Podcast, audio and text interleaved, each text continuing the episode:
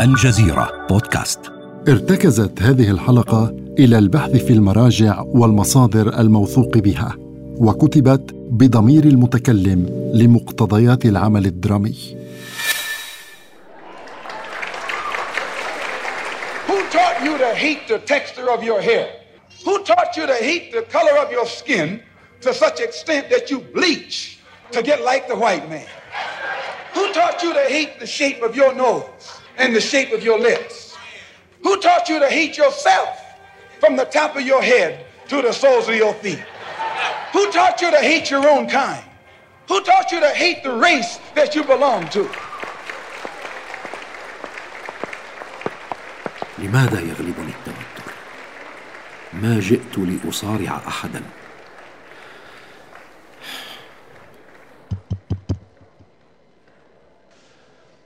السلام عليكم. أيها الإخوة والأخوات ما الذي يحدث؟ هدوء من فضلكم. أبعد يدك عن جيبي.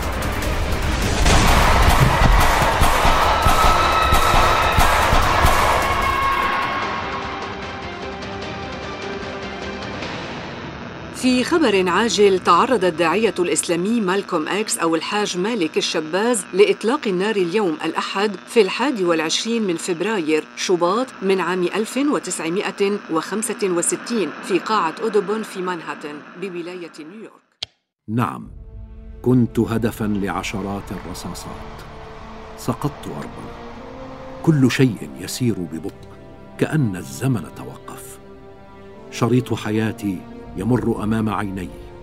سأخبركم اليوم بكل شيء بصراعاتي مع نفسي ومع جماعتي ومع مجتمعي بتحولاتي الكثيرة التي طالت حتى اسمي بقصتي الكثيفة رغم عمري القصير. تستمعون إلى حكايتي في بودكاست رموز من الجزيرة بودكاست. أقدمها إليكم أنا محمد ويحدثكم مالكوم إكس بصوتي. وترافقني في هذه الحلقة. إيمان.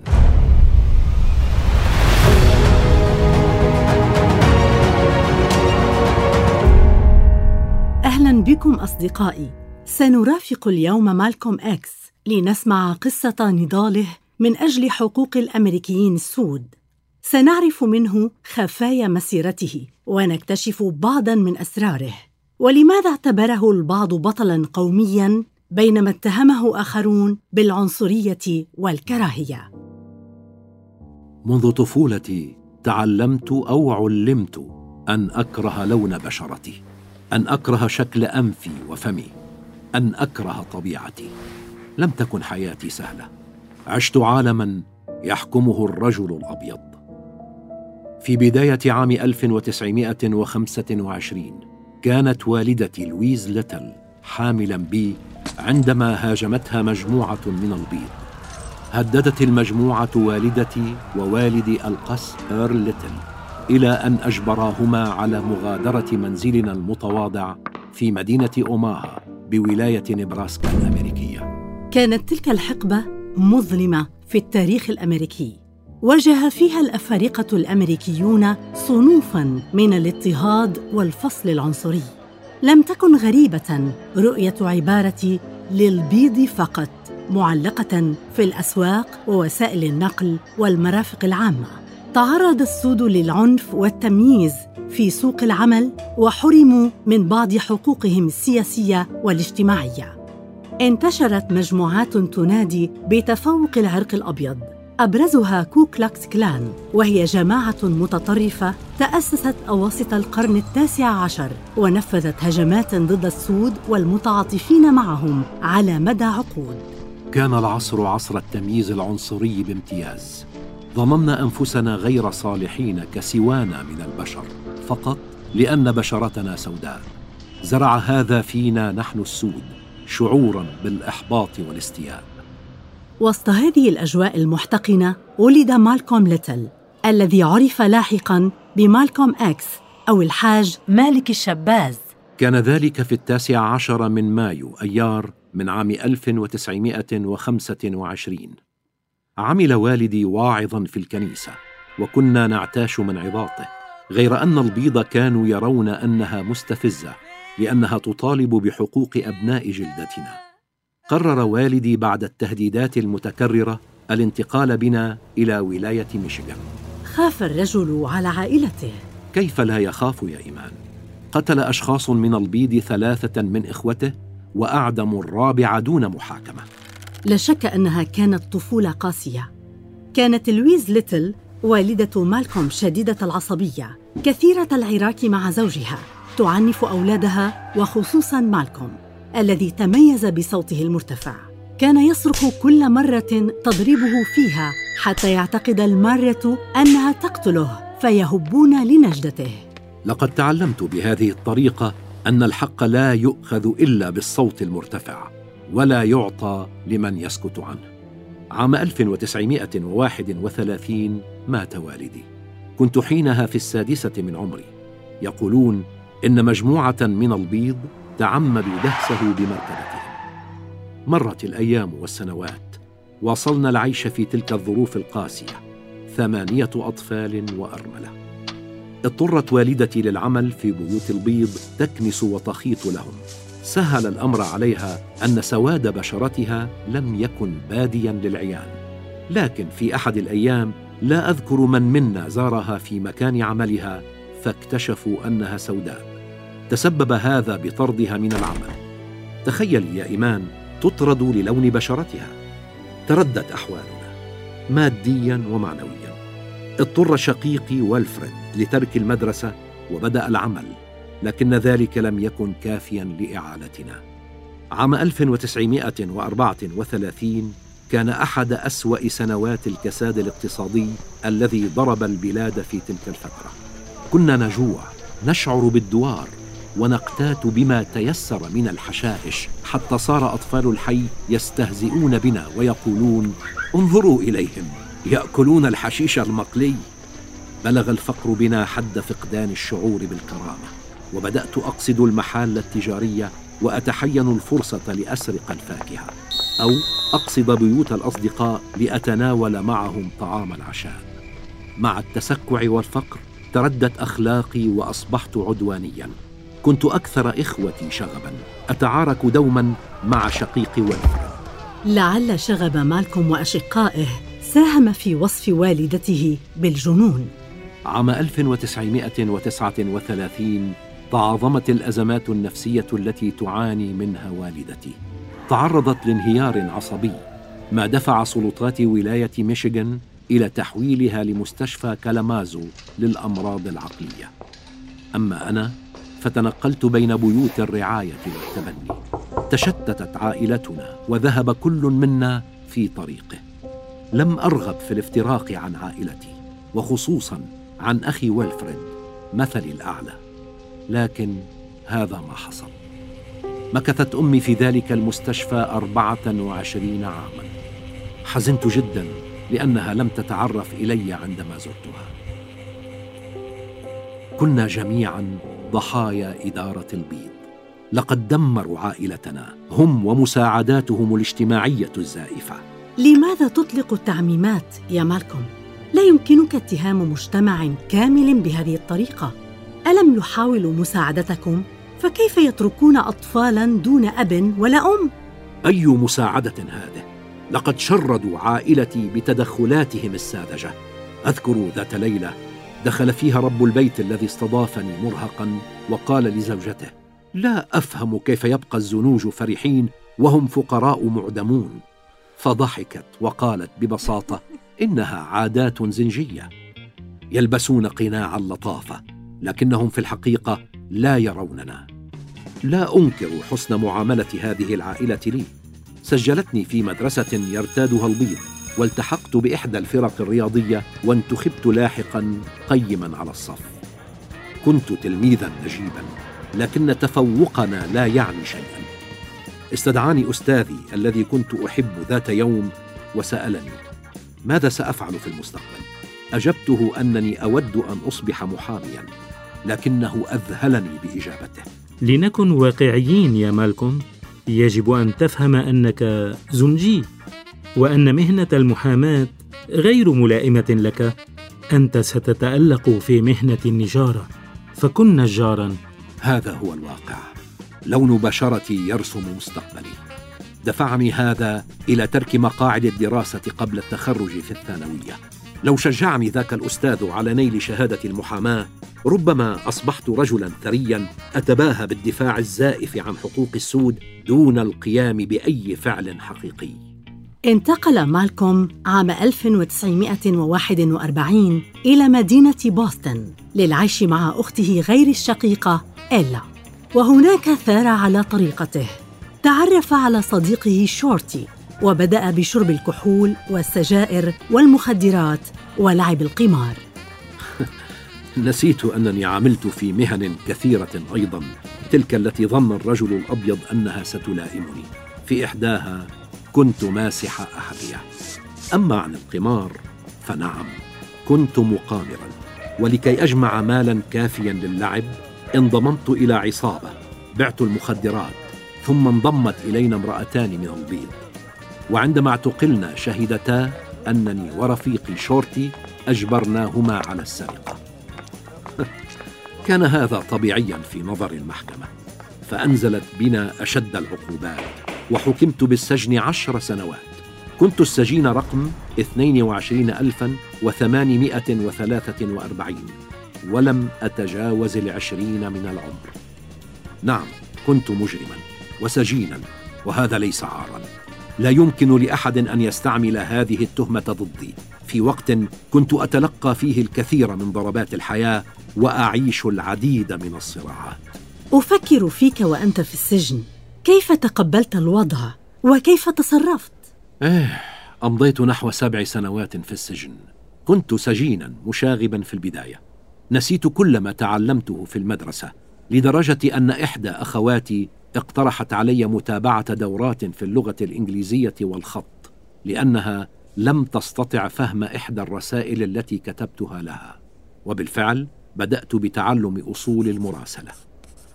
بعد مرور سنتين وتحديدا عام 1948 كتب لي شقيقي فيلبرت قائلا لقد اهتديت إلى الدين الطبيعي للرجل الأسود. التحقت بجماعة أمة الإسلام. امتعضت من رسالة فيلبرت لكن جاءتني رسالة أخرى من شقيقي ريجينالد كتب فيها. اسمع يا أخي إياك أن تأكل من لحم الخنزير أو أن تدخن بعد اليوم. سأدلك على طريقة تخرجك من السجن. حينها تصورت أنه توصل إلى طريقة قانونية لإنهاء مدة العقوبة أو تقصيرها أو ربما قد وجد وسيلة لاخراجي من السجن. يا لسذاجتي انضم إخوتي إلى جماعة أمة الإسلام التي يتزعمها إلايجا محمد واتفقوا فيما بينهم أن يقنعني ريجينالد بالانضمام إليهم. نقلت إلى سجن نورفولك في ولاية ماساتشوستس الأمريكية وذلك بجهد إحدى أخواتي. كان هذا السجن جنة قياسا بغيره. فيه مكتبة كبيرة يسمح لنا بالتجول فيها واختيار الكتب فبدأت المطالعة. وفي أحد الأيام جاءني ريجينالد زائرا وقال في معرض حديثه أتعلم يا مالكم أن لله ثلاثمائة وستين درجة من المعرفة؟ أي مجموع المعرفة في حين أن للشيطان ثلاثا وثلاثين درجة من المعرفة فقط. الإله الذي كلمتك عنه تجلى لرجل أسود مثلي ومثلك. اسمه إيلايجا محمد وأخبره أن زمن الشيطان ولى. نعم لقد ولى. أكمل أخي حديثه وقال إن الرجل الأبيض هو أصل الشرور. مرت أمامي صور البيض الذين عرفتهم. أولئك الذين قتلوا أبي والذين اتهموا أمي بالجنون والمدرسة والتلاميذ وذاك الأستاذ والفتاتين اللتين تآمرتا علينا وأدخلتانا السجن ومن كنت ألمع لهم أحذيتهم. نعم جميعهم أشرار. استمر ريجينالد في زياراته المتكررة. واستلمت رسائل عديدة من إخوتي. أطلعوني في رسائلهم الطويلة أن الرجل الأبيض أخفى عنا الحقيقة محتكرا التاريخ لنفسه بينما بدأت البشرية في إفريقيا موطن الإنسان الأول. نشأت حركة أمة الإسلام في ثلاثينيات القرن الماضي بالولايات المتحدة. تزعمها إليجا محمد. وهي تنظيم ديني وسياسي ينادي بالقومية السوداء. يتبنى التنظيم بعض المعتقدات الإسلامية ولكنها وصفت بأنها مجتزأة وتتعارض مع المبادئ العامة للعقيدة الإسلامية. تلك الأفكار كانت الدافعة وراء التحول الكبير في حياة مالكوم. فأشهر إسلامه أو ما ظن أنه الإسلام حينها وغير اسمه من مالكوم ليتل إلى مالكوم إكس. اعتبر أن رمز المجهول إكس هو اسم عائلته الإفريقي الأصلي وأن اسم ليتل ما كان إلا امتدادا لتاريخ العبودية في أمريكا إذ كان السود يعرفون بأسماء أسيادهم من البيض أثناء حقبة العبودية. تراسل مالكوم مع إيلايجا محمد من داخل السجن وروج لفكر أمة الإسلام بين المساجين بشخصيته القوية وحضوره المحبب استطاع جذب الكثيرين إليه. بدأت تنظيم مناظرات أسبوعية في السجن لنشر تعاليم أمة الإسلام. ساعدني على ذلك الاضطهاد الذي كنا نتعرض له. وصلتني ذات مرة رسالة من السيد إلايجا وفي داخلها خمسة دولارات. أعتقد أنه كان يقدم هذا المبلغ لكل سجين أسود يتبعه لكن المهم ما جاء في سطورها. إن السجين الأسود هو رمز إجرام المجتمع الأبيض الذي يبقي السود تحت القمع والفقر والجهل ليحولهم إلى مجرمين. شعرت أن هناك من يفهمني من يشعر بي من يعلم بكل ما عانيته من البيض. كانت كلمات إلايجا والكتب التي قرأتها في السجن أهم من الجامعة بالنسبة لي. هذا الشاب المتفوق مالكوم ليتل. آه، اعذرني أقصد مالكوم إكس. ألم يستحق الالتحاق بالجامعة؟ لا أريد دخول جامعات تميز بين الطلبة. لقد ثقفت نفسي بنفسي وقرأت في السجن الكثير من الكتب عن تاريخ السود وتعمقت بالفلسفة.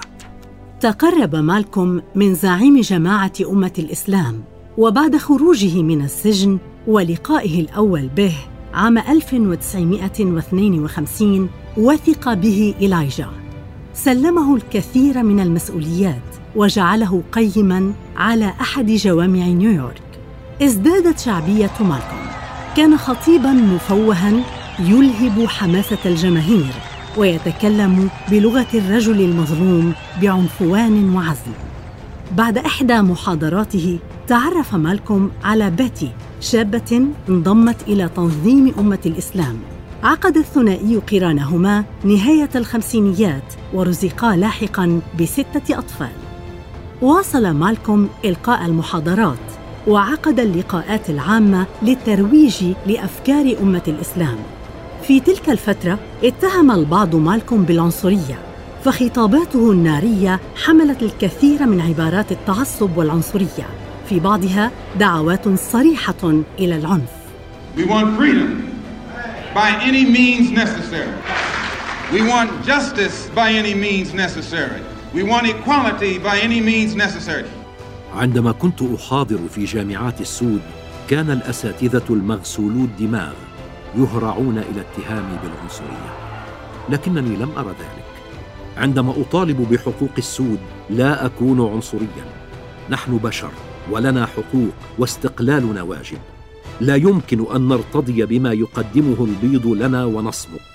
هذا جوهر خلافي مع مارتن لوثر كينج وهو بالمناسبة أحد أبرز زعماء حركة الحقوق المدنية للسود. اتبع كينج وأتباعه أسلوب النضال السلمي. كنت أصنف السود إلى فئتين زنوج البيت وزنوج الحقل. أنا أسميت تلك الفئة بزنوج البيت. أي الذين يرضون بما يقدمه لهم المعلم الأبيض. لقد حاولوا تحقيق بعض الإنجازات مع حركة الحقوق المدنية لكنها بقيت وهمية لا بل ورقية ولم يطبق البيض منها إلا ما يناسبهم. بينما نحن زنوج الحقل فقد نزلت علينا الويلات لأننا طالبنا بالتغيير الحقيقي. خطابك محمل بالكراهية والتعميم يا مالكوم. كأنك وقعت في الفخ ذاته الذي وقع فيه خصومك. تتهمهم بالعنصرية تجاه السود وأنت بخطابك هذا تمارس العنصرية تجاههم. أي منطق هذا؟ المفارقة أن هذا الخطاب قد يكون السبب في سطوع نجمك مع أمة الإسلام. تعاظم حضورك الإعلامي ووجد الكثير من السود في كلامك ملجأ لأوجاعهم. ذهب بعض منتقديك للقول إنك تخطط للاستحواذ على تنظيم أمة الإسلام. أحببت اليجا كثيرا وكنت وفيا له. أغاض هذا بعض مسؤولي أمة الإسلام. لا أنكر أن الحركة فتحت لي الكثير من الأبواب. تعرفت من خلالها على العديد من الشخصيات البارزة. أذكر منهم رفيقي بطل الملاكمة محمد علي كلاي. الذي جمعتني به علاقة محبة واحترام رغم بعض الخلافات في السنوات الأخيرة. كانت صوري وأخباري تملأ المجلات والصحف وكنت ضيفا في الكثير من البرامج التلفزيونية والإذاعية. أنشر آراء أمة الإسلام. لقد ازداد عدد مناصري الجماعة في تلك السنوات. لم يرق هذا النجاح للبعض. ولا تنسي يا إيمان السلطات الحكومية التي حاولت تعظيم هذا الخلاف لإضعاف مجموعتنا من الداخل فخطابنا شكل تهديدا لديمومة سياساتهم تجلى الخلاف الأكبر بينك وبين أمة الإسلام عام 1963 إثر تصريحاتك السلبية حول حادثة اغتيال الرئيس الأمريكي جون كينيدي. يومها ألمحت إلى أن البيض نالوا جزاء أعمالهم، وهو ما جلب لك الكثير من الانتقادات والمتاعب، حتى إن أمة الإسلام منعتك من الظهور الإعلامي بعدها. هذه الأحداث خلطت الأوراق. قبلها لم أسمح لعقلي بالتفكير السليم كنت أرفض كل الانتقادات الموجهة لخطابنا وأفكارنا وكل ما يشاع عن إلايجا محمد غير أن خلافاتي مع الجماعة وفضائح إلايجا وممارساته اللا اخلاقيه جعلتني أتريث وأفكر ربما كانت تلك الظروف القاسية أفضل ما حدث لي فتحت عيني إلى ما لم أره من قبل وسمحت لي بتصحيح مساري في نهاية عام 1963 بدأت بتأسيس جماعتك الخاصة لتدافع عن حقوق السود. خطابك هذه المرة وصف بأنه أكثر نضجاً، كما قررت في تلك الفترة السفر إلى مكة المكرمة لتأدية فريضة الحج. ما سر هذا القرار؟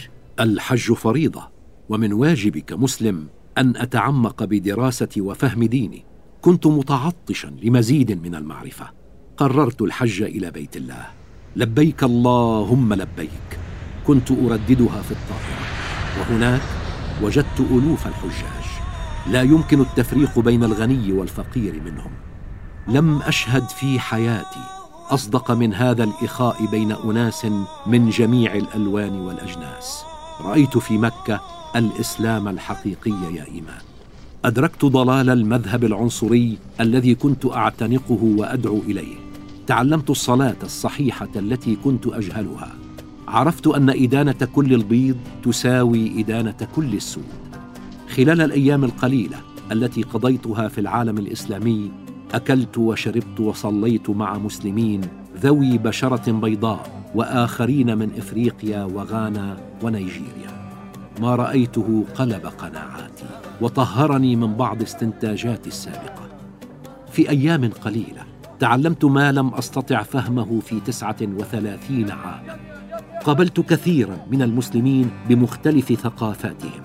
من بينهم مسؤولون وزعماء دول إسلامية فاتسعت رؤيتي وتعمقت. عدت بعدها رجلا جديدا. تركت أمة الإسلام فإسلام إلايجا محمد ليس الإسلام الحقيقي. لم أعد مالكوم إكس. عدت باسم جديد. أنا الحاج مالك الشباز. اشتعل فكري الثوري من أجل السود في أمريكا مجددا. ولكن هذه المرة ليس بدافع الحقد والكراهية تجاه البيض بل بدافع الإنسانية والعدالة. يبدو أن المنظمة الجديدة التي أسستها واستقطابك لجمهور كبير أثارا المتاعب مجددا. انتشر في تلك الفترة الكثير من الفرضيات. اعتبر البعض أن أمة الإسلام أرادت تصفية خلافاتها معك والتخلص منك. آراء أخرى تقول إن مكتب التحقيقات الفيدرالي الأمريكي خشي حضورك الجماهيري وقدرتك الكبيرة على التأثير بين السود فوضعك هدفاً له. كشفت وثائق رسمية أنك كنت تخضع لمراقبة دقيقة من قبل السلطات الحكومية. وظهر لاحقاً أن حارسك الشخصي كان عميلاً سرياً يعمل لحساب شرطة نيويورك. اتهم البعض مكتب التحقيقات الفيدرالي بإذكاء الخلاف بينك وبين تنظيم أمة الإسلام.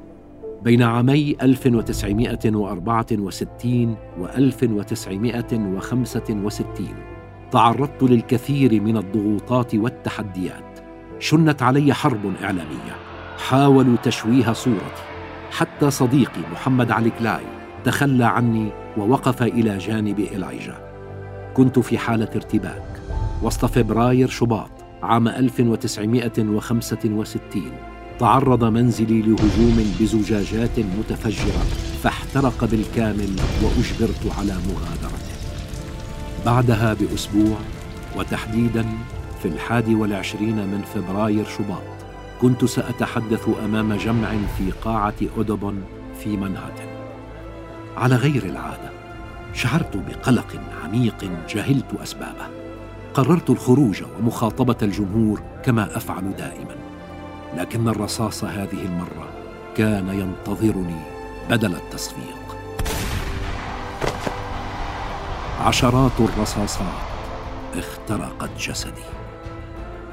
في ذلك اليوم وبعد رحلة مليئة بالتحولات والصراعات قتل مالكوم ليتل أو مالكوم إكس أو كما أحب أخيراً أن يسمى مالك الشباز. اغتالته مجموعة تابعة لتنظيم أمة الإسلام كانت تجلس بين الحاضرين. تعددت الروايات والأقاويل حول ما جرى. يرى البعض أن قادة التنظيم أمروا بقتله لتصفية حساباتهم معه. ويقول آخرون إن مجموعة الاغتيال عملت بشكل منفرد دون أوامر مباشرة. أصوات أخرى ذهبت بعيدا بفرضية تتهم مكتب التحقيقات الفيدرالي الأمريكي بتسهيل عملية الاغتيال. الثابت هو أن مالك غاب قبل أسابيع من عامه الأربعين لكن كلماته ما زالت حاضرة بين الكثيرين ممن يعتبرونه رمزا للحرية والعدالة. في الحلقة المقبلة من بودكاست رموز سنتناول سيرة رمز آخر رحل وترك أثره في حياتنا. لا تفوتوا حلقتنا التالية. يمكنكم الاستماع إلينا عبر جوجل بودكاست أو أبل بودكاست أو ساوند كلاود. فقط ابحثوا عن الجزيرة بودكاست.